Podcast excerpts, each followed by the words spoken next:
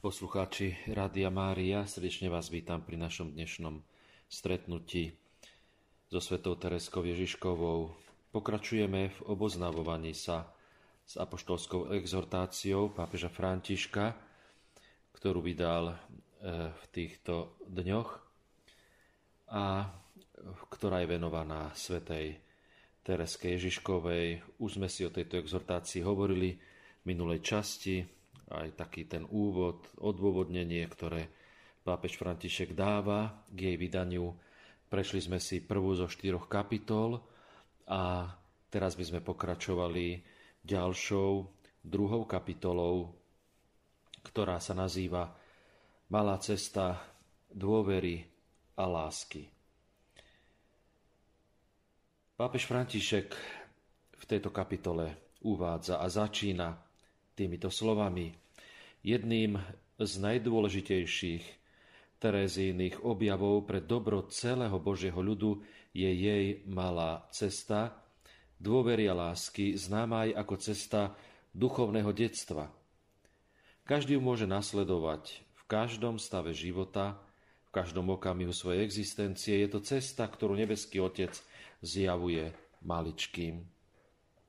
My vieme, že už v minulosti pápeži oceňovali túto Tereskinu malú cestu, či už dokonca aj Benedikt XV, ktorý bol akoby na počiatku e, toho oboznamovania sa s e, procesom schváľovania, hodnotenia Tereskinho života a prípravy na jej kanonizáciu oceňuje veľmi práve túto jej malú cestu, cestu duchovného detstva. Terezia rozpráva o svojom objavení malej cesty v príbehu duše. Uvádza Svetý Otec, môžem sa teda usilovať o svetosť, hoci som taká nepatrná. Výraz nemôžem, musím sa teda prijať taká, aká som, so všetkými svojimi nedokonalosťami.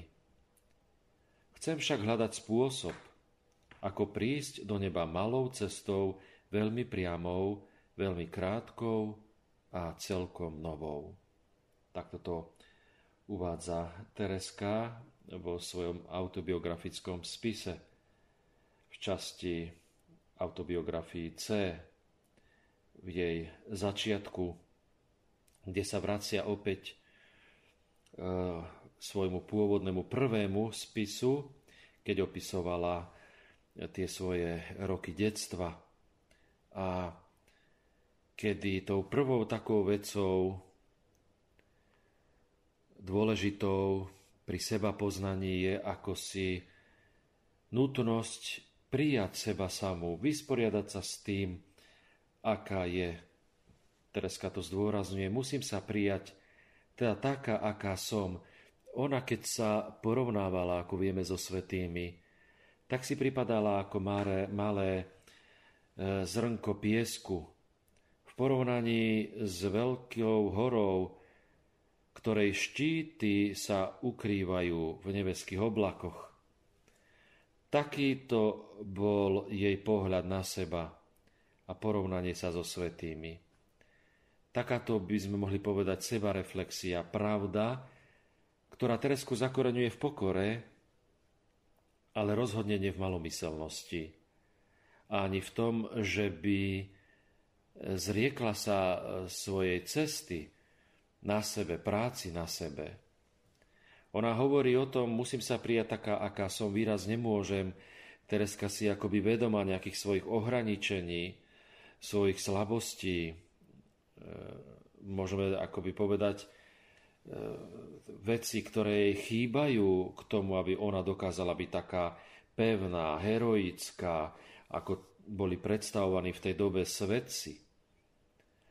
A uvedomuje si, že sa musí prijať aj so svojimi nedokonalosťami. To je prvý bod. Prvý bod, e, na ktorom musíme pracovať a máme čo robiť niekedy aj celý svoj život, aby sme skutočne sa príjmali taký, aký sme, so všetkými svojimi aj slabosťami, nedokonalosťami, všetkým tým, čo si v sebe nesieme. Toto bola prvá vec, ktorú Tereska spoznáva, e, ktorú, ku ktorej musí aj určité svoje stanovisko zaujať, ale nezostáva len tu, výraz nemôžem. A už to je dôležitý krok, že vie, že musí sa prijať taká, aká je a pokračuje ďalej, chcem však hľadať spôsob, ako prísť do neba. Tereska teda chce hľadať spôsob, ako sa stať svetou. A tu ona zistuje, že tie cesty sú rôzne, ktoré vedú ku svetosti. Nemusia to byť len cesty tých veľkých svetcov, ktorí akoby robili, robili veľké skutky pokánia, e, tvrdú askézu. Tereska, keď písala tento rukopis, bola už v kláštore v Karmeli niekoľko rokov a mala tú skúsenosť, že ona dokonca ani nedokázala sa tak umrtvovať ako ostatné sestry. Nedokázala nosiť ten krížik s hrotmi z druhej strany, ktorý e, ju, ju mal akoby aj tak bodať, alebo sa nedokázala toľko bičovať, alebo uťahovať si ten, e, okolo pása, čo si uťahovali taký vnútorný opasok, pretože ona hneď z toho ochorela. Čiže ona vidí, že aj v tomto vidí tie svoje slabosti, nedokonalosti, musí ich prijať, ale chce hľadať spôsob, ako prísť do neba. A to cestou malou, veľmi priamou, veľmi krátkou a celkom novou. Toto je to prvé ako vypoznanie, ten prvý stupeň, ktorý už bol dôležitý a vidíme z neho, že Tereska mala skutočne také zdravé seba poznanie, ale nielen to, mala aj ten taký zdravý spôsob hľadania odpovedí a nie toho, aby nejak zostala malomyselná a nejako v kúte, by sme mohli povedať, odsúdená sebou sámou pre svoje neschopnosti a nedokonalosti, ale je aktívna, chce hľadať spôsob, ako prísť do neba. Aká to je cesta, k čomu ju prirovnať. To hneď opäť uvádza pápež František, keď ďalšej, v ďalšom 16. bode opäť cituje ďalej Tereskin rukopis C a pokračuje, že na opis tejto cesty Tereska použila obraz výťahu. Výťah, ktorý má, má vyniesť až do neba, je tvoje náručie Ježišu. Na to nepotrebujem vyrásť. Naopak, musím ostať malá, musím sa čoraz viac zmenšovať. Malá, pridáva pápež, neschopná dôverovať sebe samej, ale dôverujúca lásky plnej sile pánových rúk. Toto sú dve dôležité skutočnosti, o ktorých sme už aj my hovorili, dve strany jednej mince, pokora a dôvera. Pokorné poznanie aj prijatie seba samého so svojimi slabosťami a nedokonalosťami a dôvera, ktorá nedôveruje sebe, svojim schopnostiam, ale dôveruje láskyplnej sile pánových rúk. Tým výťahom, ktorý vynáša do neba je Ježišova náruč. A do tohto výťahu treba vstúpiť a do neho vstupujeme práve tou pokorou a dôverou a potom Ježiš v tom svojom náruči, ktorým je ten výťah, nás vynáša do neba. Čo samozrejme nie je obraz len nejakého posmrtného stavu. Dnes v tejto dobe, keď teraz práve E, si aj spomíname na všetkých svetých, aj na duše verných zosnulých. Ale je to už to vynášanie a ten, by sme mohli povedať, nesenie v tom Ježišovom náruči už počas nášho života. To nie až po našej smrti, ale už teraz to má byť tá cesta. Lebo to má byť tá cesta, ktorá nás má priniesť do neba, ktorá nás má v našom živote, po ktorej máme kráčať, ktorá nás má viesť. A na túto cestu máme teda nastúpiť. A to je vstúpenie do tohto výťahu, do tejto Ježišovej náruče. A Ježiš nás potom takto vynáša a nesie. A práve tým dôležitým prvkom je okrem pokory dôvera. Dôvera v lásky plnú silu pánových rúk. Toto je nežná cesta lásky, ktorú Ježiš otvára maličkým a chudobným, všetkým. Je to cesta k pravej radosti, konštatuje svätý Otec, tvárou v tvár pelagiánskej koncepcie svetosti, individualistickej a elitárskej, viac asketickej ako mystickej, ktorá zdôrazňovala predovšetkým ľudské úsilie. Terezia vždy zdôrazňovala prvenstvo Božieho pôsobenia, jeho milosti. Preto ide až tak ďaleko, že hovorí, stále cítim tú istú odvážnu dôveru, že sa stanem veľkou sveticou, lebo sa nespolieham na svoje zásluhy, veď nejaké nemám. Ale dúfam v toho, ktorý sám je cnosťou i svetosťou. On jediný sa uspokojí s mojím slabým úsilím, pozdvihne máš k sebe, zahrnie ma svojimi nekonečnými zásluhami a urobí ma svetou. Tu tiež teda vidíme, ako, ako sa toto deje. Ako prichádza k tej, by sme mohli povedať, premene čo sa deje, keď vstupujeme do tohto výťahu, keď sa nechávame niesť tou Ježišovou náručou? Znamená to, že teda nič nerobíme? Nespoliehať sa na svoje zásluhy a mať dôveru si skutočne vyžaduje od nás budovanie toho pravého postoja a vyžaduje si to od nás úsilie. Tereska, ako sme počuli, to zdôrazňuje, on sa uspokojí jediný s mojim slabým úsilím. Pozdvihne máš k sebe a zahrne ma svojimi nekonečnými zásluhami a urobí ma svetou. On. Toto všetko koná Ježiš, ktorý jediný sa uspokojuje s našim slabým úsilím, ale toto úsilie musí byť súčasťou nášho života. Už Ježiš, keď sa narodil, ohlasujú anieli radosnú zväz, pokoj ľuďom dobrej vôle. A čo je tá dobrá vôľa? V nej je zahrnuté práve aj toto úsilie. Človek jednoducho len neskonštatuje, že je nedokonalý, slabý, biedný, nezanevrie na seba, na svet, aj na Boha prípadne, že je takýto, keď sa porovnáva s inými. Ale Tereska nás učí tomu postoju prijať sa taký, aký som, ale aj hľadať spôsob, ako sa stať svetým, ako prísť do neba. A teda vykonávať aj to malé úsilie, s ktorým jediný Ježiš sa uspokojí a tak ma pozdvihne k sebe a zahne ma svojimi nekonečnými zásluhami a urobí ma svetou.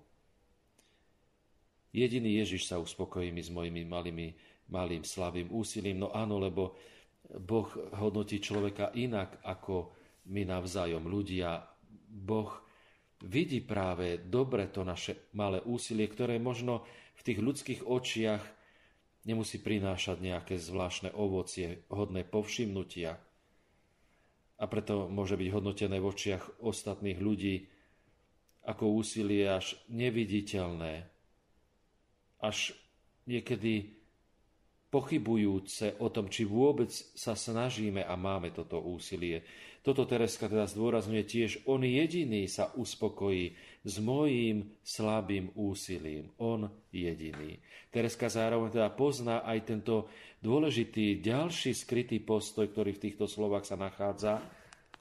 Neočakávať od ľudí tú chválu a to prijatie a ohodnotenie, Tereska má viaceré skúsenosti, o ktorých sme už hovorili, kde poukazuje na to, aké to ľudské hodnotenie a tá ľudská mienka je častokrát nie len, že nesprávna, ale až opačná.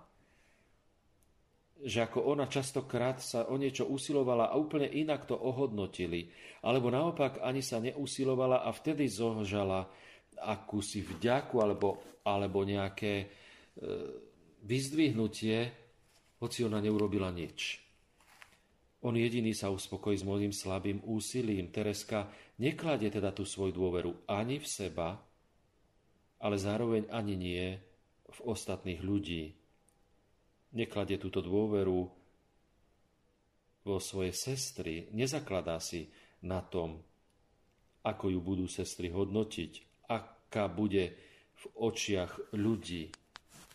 Ale ona to slabé úsilie venuje tomu, ktorý jediný sa s ním uspokojí a ktorý, keď ho vidí, berie ju do náručia až k sebe, zahrňajú svojimi nekonečnými zásluhami a robí ju svetou.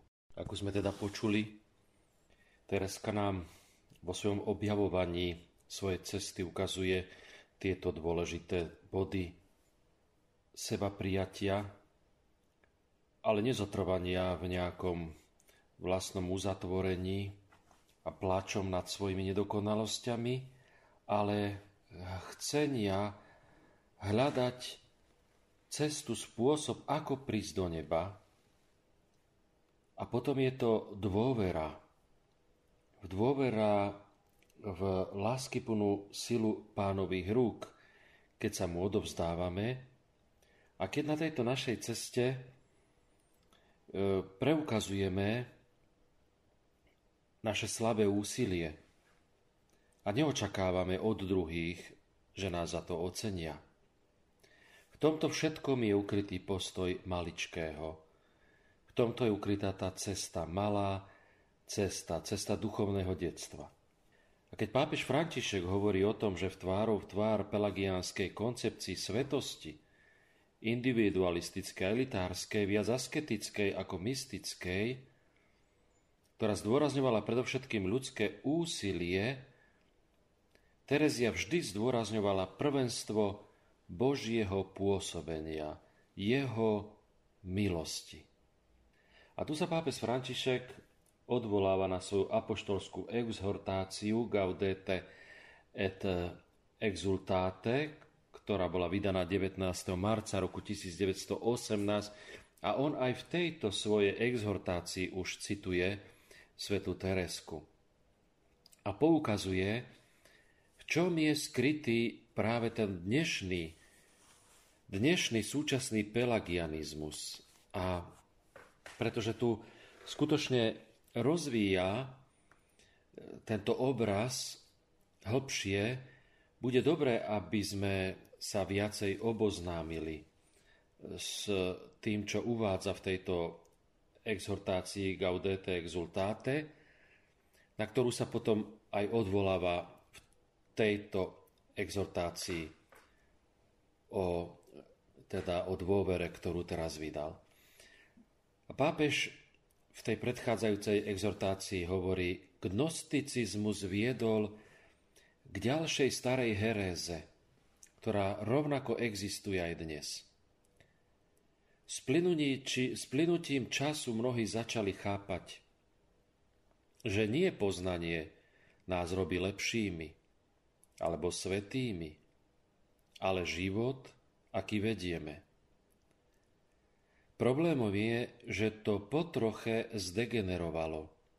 Takým spôsobom, že samotný omyl gnostikov sa len transformoval Nebol však prekonaný.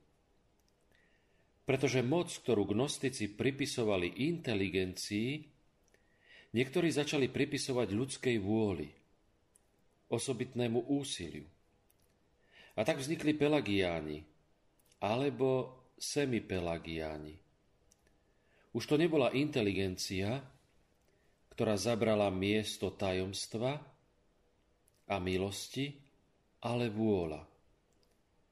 Zabudlo, zabudlo sa, že všetko nezávisí od toho, kto chce, ani od toho, kto beží, ale od Boha, ktorý sa zmilúva. A že nie my sme milovali Boha, ale že On miloval nás. Tí, ktorí zodpovedajú tejto pelagiánskej alebo semipelagiánskej mentalite, aj keď sladkými rečami hovoria o Božej milosti, sa v podstate spoliehajú len na vlastné síly a cítia sa nadradení nad druhými, pretože sa riadia určitými normami, alebo pretože sú neochvejne verní istému katolickému štýlu z minulosti. Keď sa niektorí z nich obracajú na slabých a hovoria im, že všetko sa dá s Božou milosťou, v skutočnosti zvyčajne komunikujú myšlienku, že všetko sa dá ľudskou vôľou ako by ona bola čímsi čistým, dokonalým, všemocným, k čomu sa pridáva milosť. Chce sa ignorovať, že nie všetci môžu všetko a že v tomto živote ľudské slabosti nie sú celkom a navždy zahojené milosťou. V každom prípade, ako učil svätý Augustín, Boh ťa pozýva robiť to, čo môžeš a prosiť o to, čo nemôžeš, alebo povedať pokorne pánovi, daj mi, čo žiadaš a žiadaj ma, o čo chceš.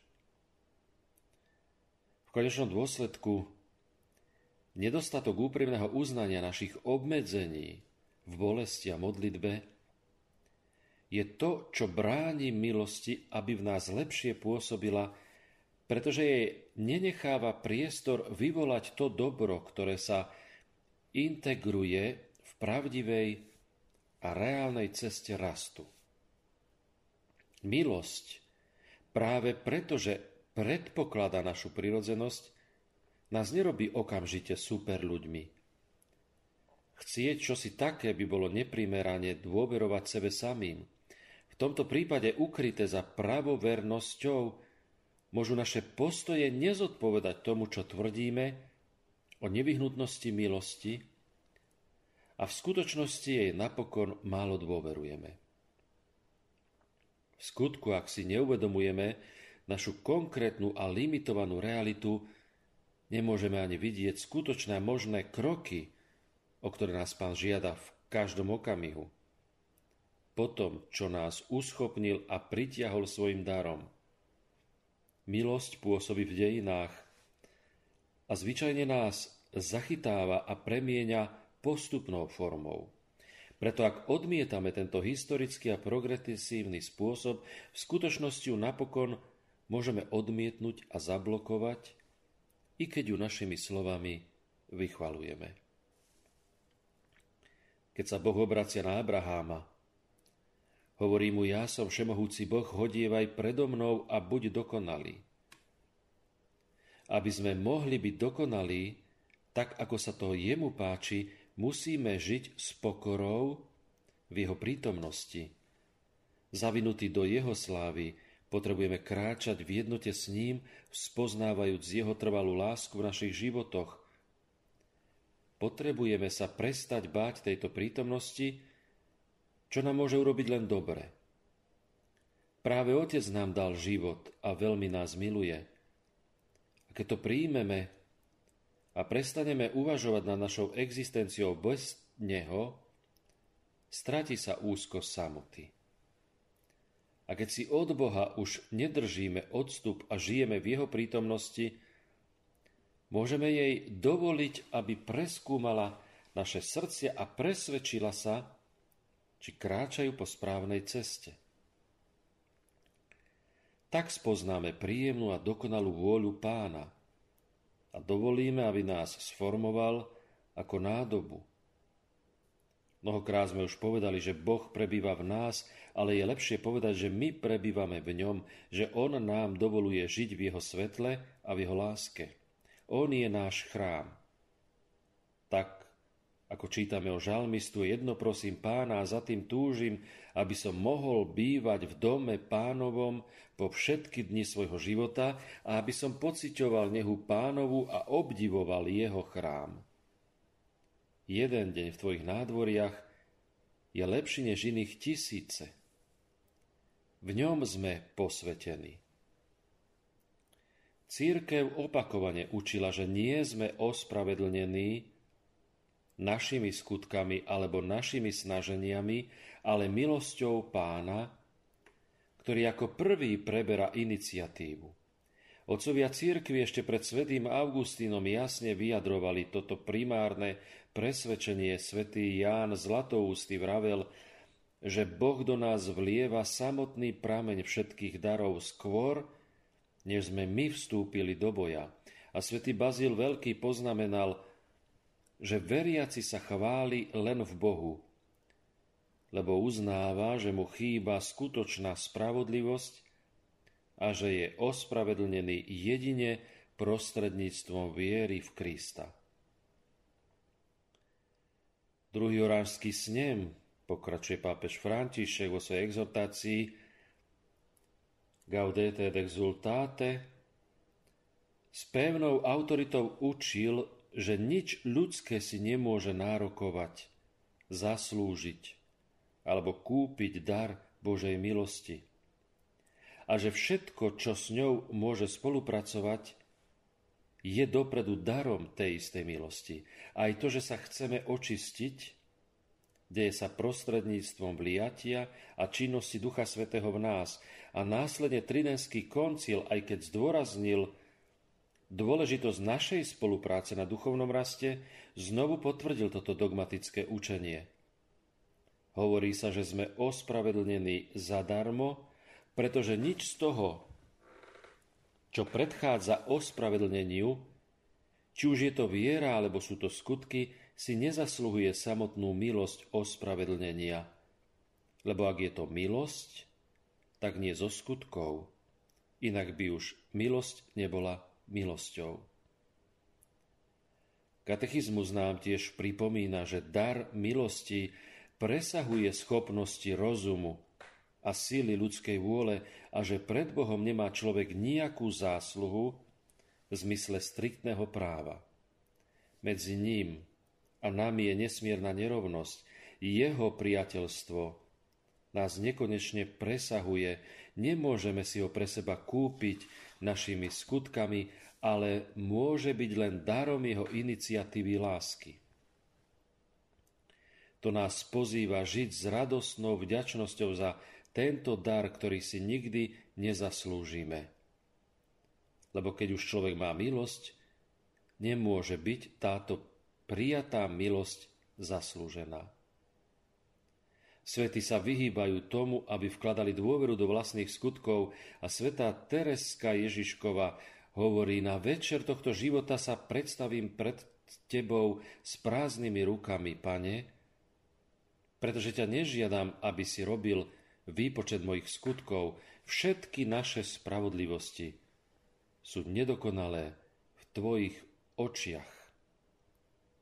Aj tu už v tejto exhortácii predchádzajúcej pápež František cituje Teresku a pokračuje Toto je jedno z veľkých presvedčení, ktoré církev definitívne nadobudla a je tak jasne vyjadrené v Božom slove, že zostáva mimo akejkoľvek diskusie.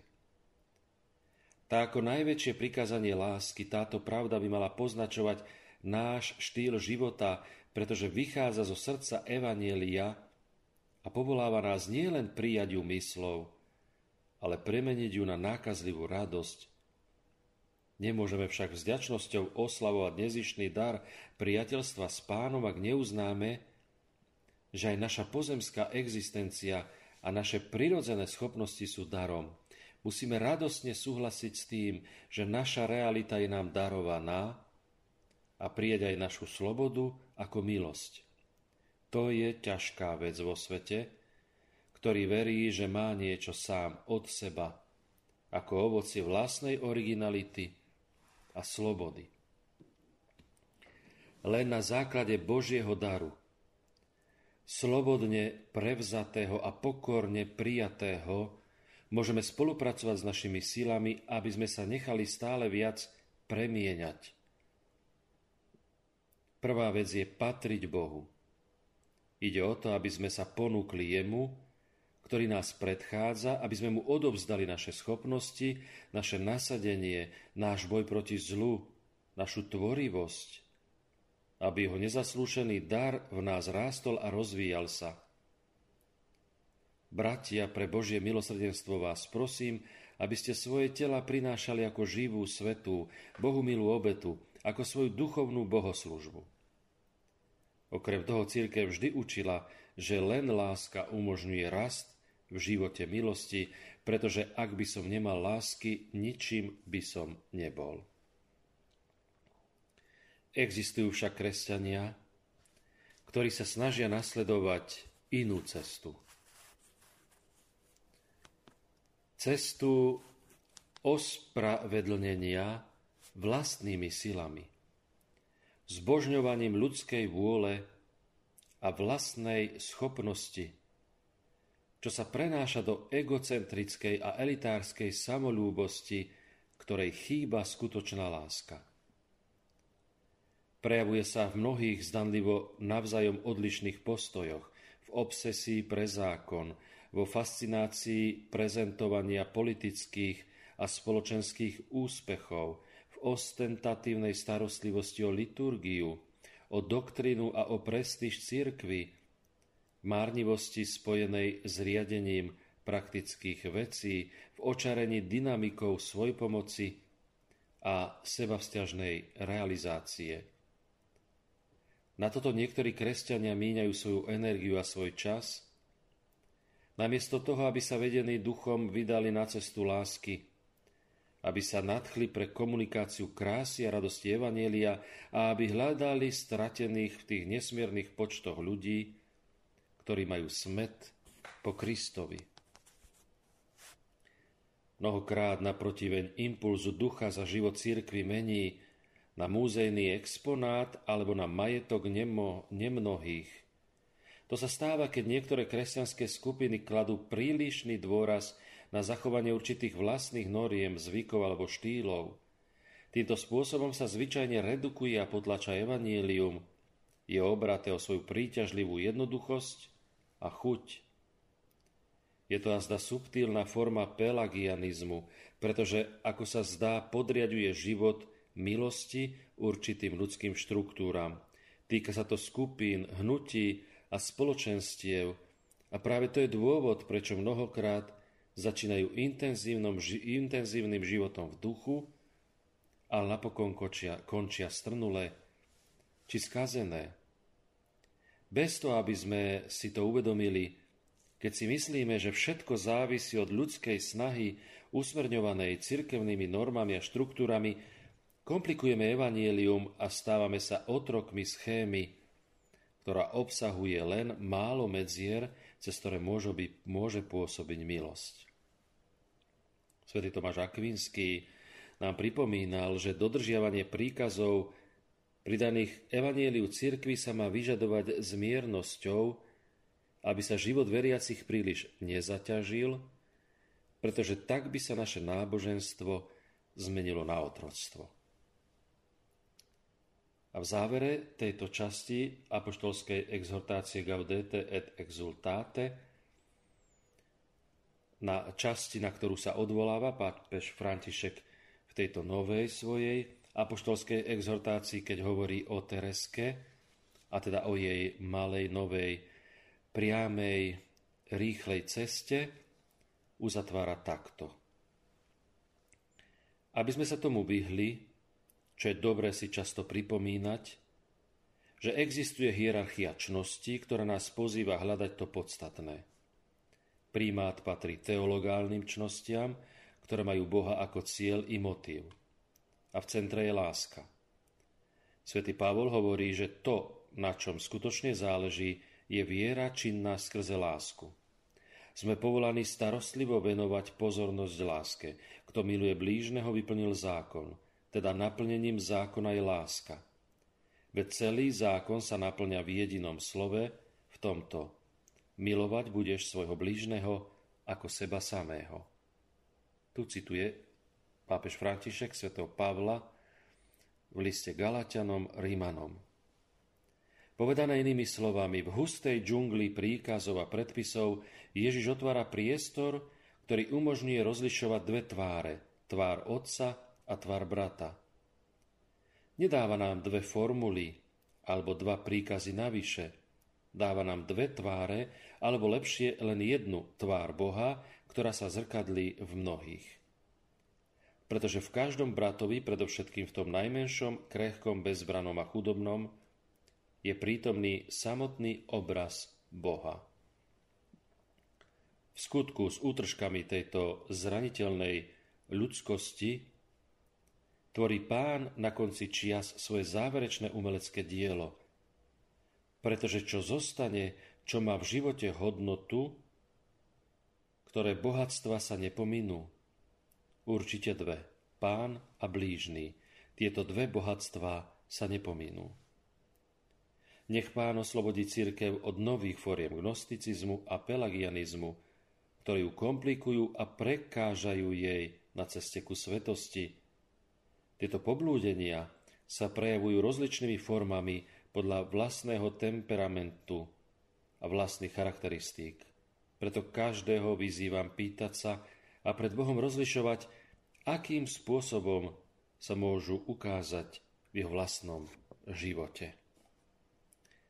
Toľko to tá vsúka, na ktorú sa pápež František odvoláva, na tú časť svojej apoštolskej exhortácie Gaudete et exultate. Po tejto časti teda prvých bodov kapitoly Malá cesta dôvery a lásky, papež František pokračuje vo svojej exhortácii venovanej Tereske.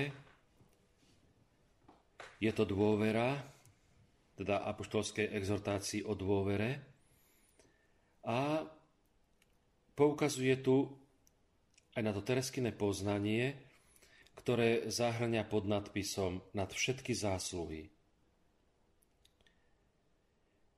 A pápež František uvažuje, tento spôsob uvažovania nie je v rozpore s tradičným katolickým učením o raste milosti.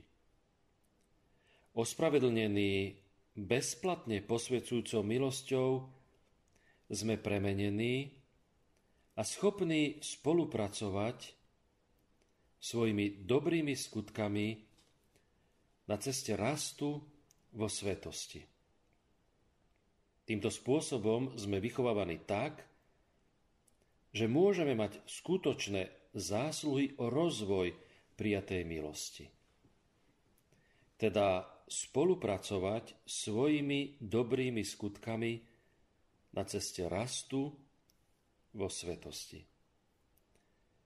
Terezia však radšej zdôrazňuje prvenstvo Božieho pôsobenia a vyzýva nás, aby sme plne dôverovali Kristovej láske, ktorá sa nám dáva až do konca. V podstate učí, že keďže pri pohľade na seba nemôžeme mať istotu, nemôžeme si byť istí ani vlastníctvom zásluh. Nemôžeme sa teda spoliehať na svoje úsilie alebo na to, čo robíme. Katechizmus chcel citovať slová svätej Terézie, keď povedala pánovi, predstúpim pred teba s prázdnymi rukami. Aby vyjadril, že svetí mali vždy živé vedomie, že ich zásluhy sú čistou milosťou. takto to nachádzame aj teda zachytené v katolickom, teda katechizme katolíckej cirkvi v bode 2011. Toto presvedčenie vyvoláva radosnú a nežnú vďačnosť. Keď pápež František tu teda uvádza tú pravdu, že jednoducho Tereska v podstate učí, že keďže pri pohľade na seba nemôžeme mať istotu, tak tu pápež František sa odvoláva Tridenský koncil na dekret o ospravedlnení na jednu jeho časť v bode 1534, v ktorej teda v tomto dekrete sa hovorí toto. Ani jeden kresťan nesmie pochybovať o Božom milosrdenstve a o Kristovej zásluhe, o sile a účinnosti sviatostí, predsa sa však vzhľadom na seba, na svoju slabosť a nedostatočnú disponovanosť môže obávať o svoje omilostenie.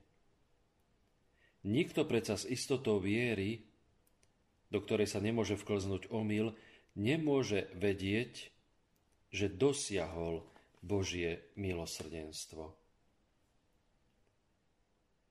Teda človek takto môže byť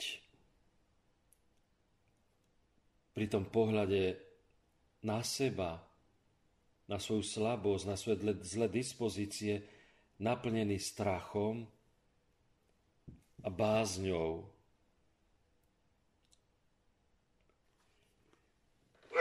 Pokiaľ ide o omilostenie, tak to učí Tridentský koncil, teda nemôžeme mať pri pohľade na seba istotu. Nemôžeme si byť istí ani vlastníctvom zásluh.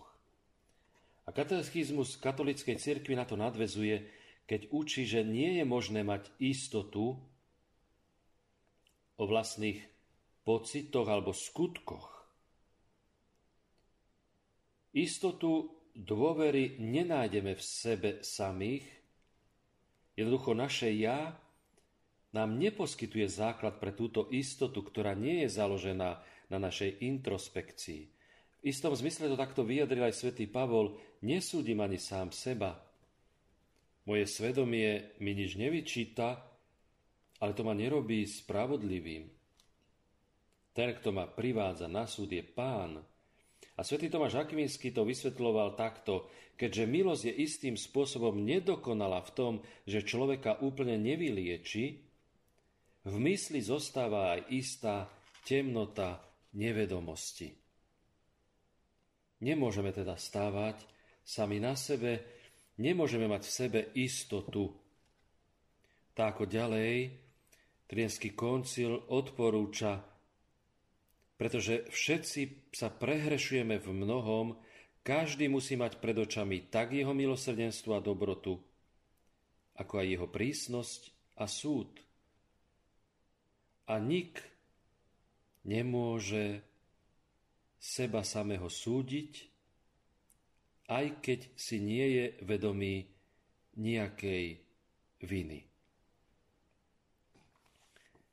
Tu teda je dôležité, aby sme mali tieto pravdy na zreteli.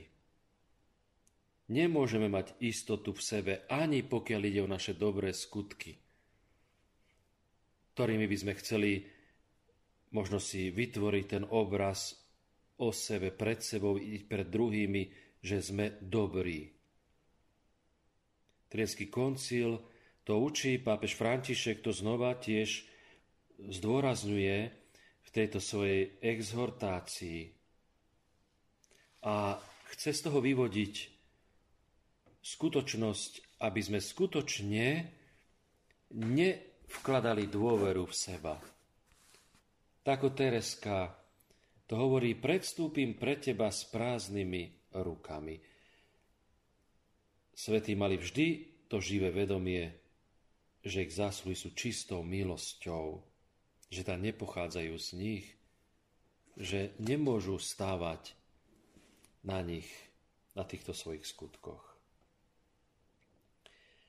Pápež František teda v exhortácii ďalej pokračuje.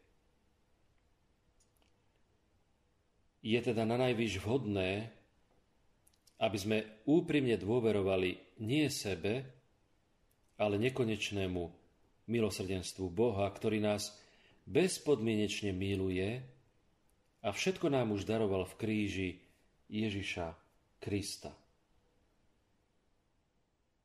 Tu opäť pápež František sa odvoláva na Tridentský koncil, na dekret o ospravedlnení a síce na skutočnosť, ktorú učí, žiadny zbožný človek by nemal pochybovať o Božom milosrdenstve. Všetci musia vkladať svoju najpevnejšiu nádej do Božej pomoci. To máme v častiach v bode 1534, z ktorého sme už citovali aj tú predchádzajúcu časť teda, a kde Tridentský koncil toto učí a zdôrazňuje, že jednoducho je nevyhnutné veriť, že hriechy sa nikdy neodpúšťajú a nikdy sa neodpustili, ak to len nie je zadarmo pre Krista z Božieho milosrdenstva. A preto je toto také veľmi dôležité, aby sme skutočne nepochybovali o Božom milosrdenstve. Kresťan nesmie pochybovať o Božom milosrdenstve. A všetci musia vkladať svoju najpevnejšiu nádej do Božej pomoci.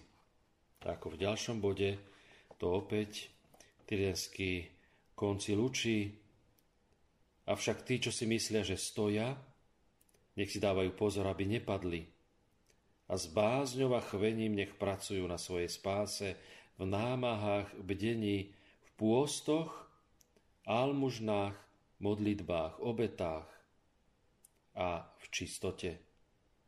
A keďže vedia, že sú preporodení pre nádej na slávu, nie však pre slávu samu, musia sa s obavou pozerať na boj, ktorý musia ešte vybojovať s telom, so svetom a s diablom, a v ktorom sa nemôžu stať víťazmi, len ak s milosťou Božou neposlúchajú apoštola hovoriaceho, sme dlžníkmi, ale nie telu, aby sme museli žiť podľa tela, lebo ak budete žiť podľa tela, zomriete, ale ak duchom umrtvujete skutky tela, budete žiť.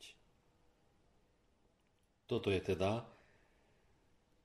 tá dôležitá časť, ktorú aj pápež František v tejto exhortácii cituje a zdôrazňuje, aby sme skutočne v nádeji hľadeli a vkladali svoju túto nádej v Božiu pomoc.